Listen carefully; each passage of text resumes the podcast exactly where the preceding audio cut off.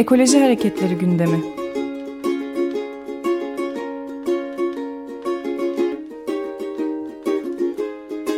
Çevre ve Ekoloji Hareketi avukatları tarafından hazırlanıyor.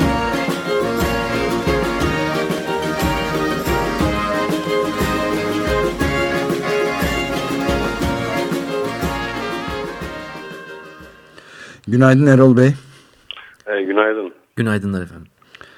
Evet, insan hakları ve çevre gibi zaten e, en temel gündemimizin en ön sıralarında bulunması e, beklenen iki konunun bağlantısı üzerinde biraz e, konuşacağız bugün. Öyle değil mi?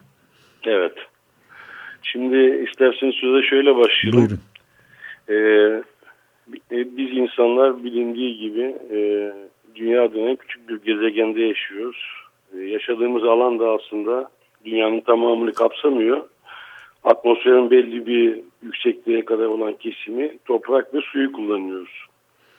Bu toprak, su ve atmosferi kullanırken e, insan olmanın verdiği bir şeyle olsa gerek e, daha konforlu, daha rahat yaşama güdüsüyle daha çok enerji tüketip, daha çok üretip çevreyi de e, o ölçüde kirletiyoruz.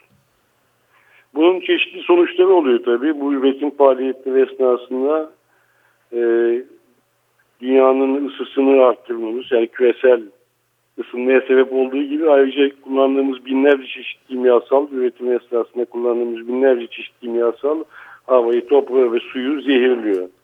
E, biz diğer canlılarla bu ortamı paylaştığımız için doğal olarak ve bu kendi faaliyetimizden biz de zarar görüyoruz. Bu zarar doğrudan e, yaşamamızla ilgili yani hayati ve yaşamsal da olabiliyor.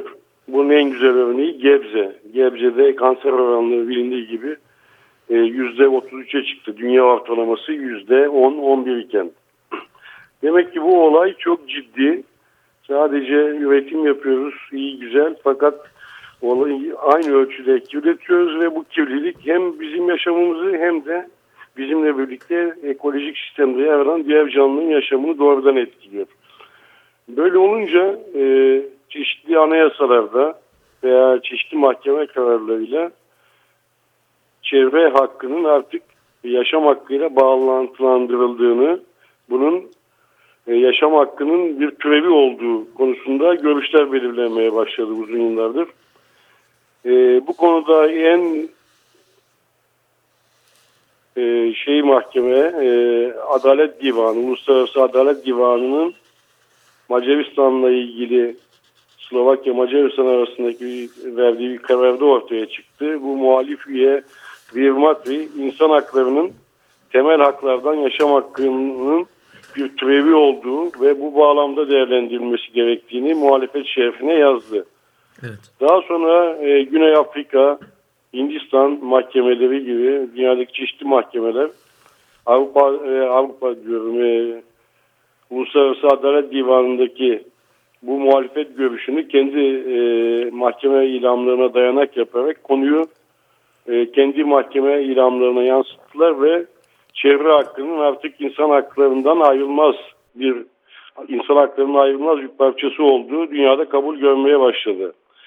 Peki bu insan hakkı olarak kabul edilmesi bize ne kazandırır dersiniz? Bir olayın hak olarak e, e, sistem tarafından, e, legal düzen tarafından kabul edilmesi o hakkın mahkemeler önünde daha kolay savunulmasını e, sağlıyor ve hakkın kendisini de güçlendirici bir işlev görüyor. Şimdi bu şekilde olduğunda bu e, insan hakkıyla çevre hakkının yani çevre hakkının insan haklarından yaşam hakkının bir türevi olarak kabul edildiğinde bu hakkı savunmak çok daha kolaylaşacak.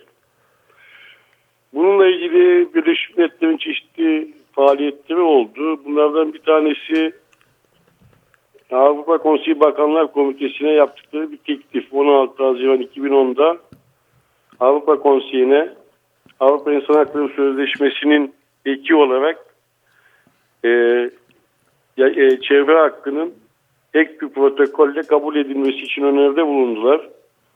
Fakat bu öneri Avrupa Konseyi Bakanlar Komitesi tarafından 2010 yılında 37'ye karşı 54 aylar oyla reddedildi. Yani Avrupa Konseyi Avrupa İnsan Hakları Sözleşmesi'nin ek protokolü, insan hakları, e, çevre hakkını insan hakkı olarak tanıyan ek bir protokolün imzalanmasını kabul etmedi. E, neden bunu e, kabul etmediler acaba? Benim şahsi görüşüm Avrupa Konseyi de olsa hala kapitalist sistem içerisinde herhalde büyük sermayeyi ve üretici güçleri sıkıntıya sokmamak adına böyle hareket etmiş olabilirler. Çünkü e, tekliti yapan Birleşmiş Milletler'in ilgili kuruluşuydu. Bu da e, Avrupa Birliği Konseyi'nin e, İnsan Hakları Sözleşmesi aynı zamanda e, Avrupa İnsan Hakları Mahkemesi ile desteklenen dünyada tek örnek. Yani sözleşme bir mahkeme tarafından denetleniyor e, güzel bir örnek fakat bu konudaki şeyi e, Birleşmiş Milletler'in teklifini kabul etmediler. Ama oy oranlarına bakarsak ileride belki e, bu konuda umutlanabiliriz diye düşünüyorum. Yani sonuçta 37'ye evet. 54'e 37 gibi bir oy oranı var. Vakit kalırsa tabii diye de bir ha, şerh düşerek. evet, evet. Buna vakit kalırsa o da çok haklısınız o konuda da.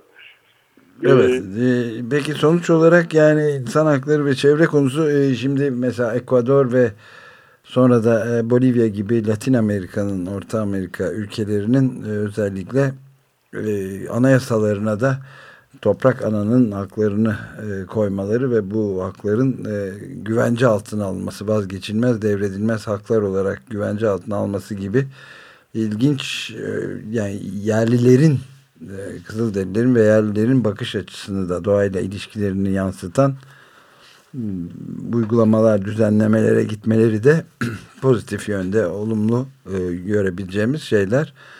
Ama e, bunlar da sınırlı e, kalıyor anlaşılan. Evet maalesef sınırlı. E, herhalde biz e, dünyayı kendimize e, tavsiye edilmiş sınırsız tüketimimize destek olacak bir kaynak olarak görüyoruz ama öyle değil. Biz sadece bu ekolojik sistem içinde yaşayan canlılardan sadece bir çeşidiyiz. E bunun farkında olursak herhalde bu çevreyle insan haklarının ayrılmazlığını, bir bütün olduğunu e, herhalde o zaman farkına varacağız gibi geliyor. Fakat dediğiniz gibi girişte pek umut verici değil.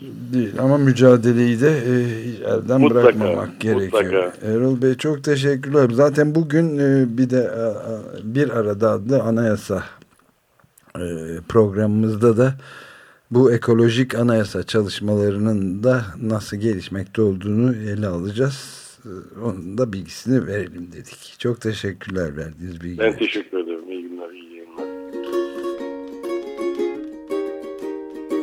Ekoloji Hareketleri gündemi.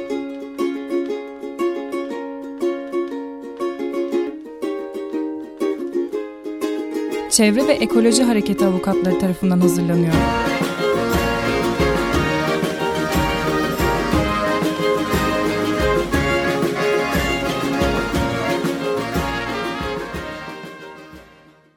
Açık Gazete Açık Radyo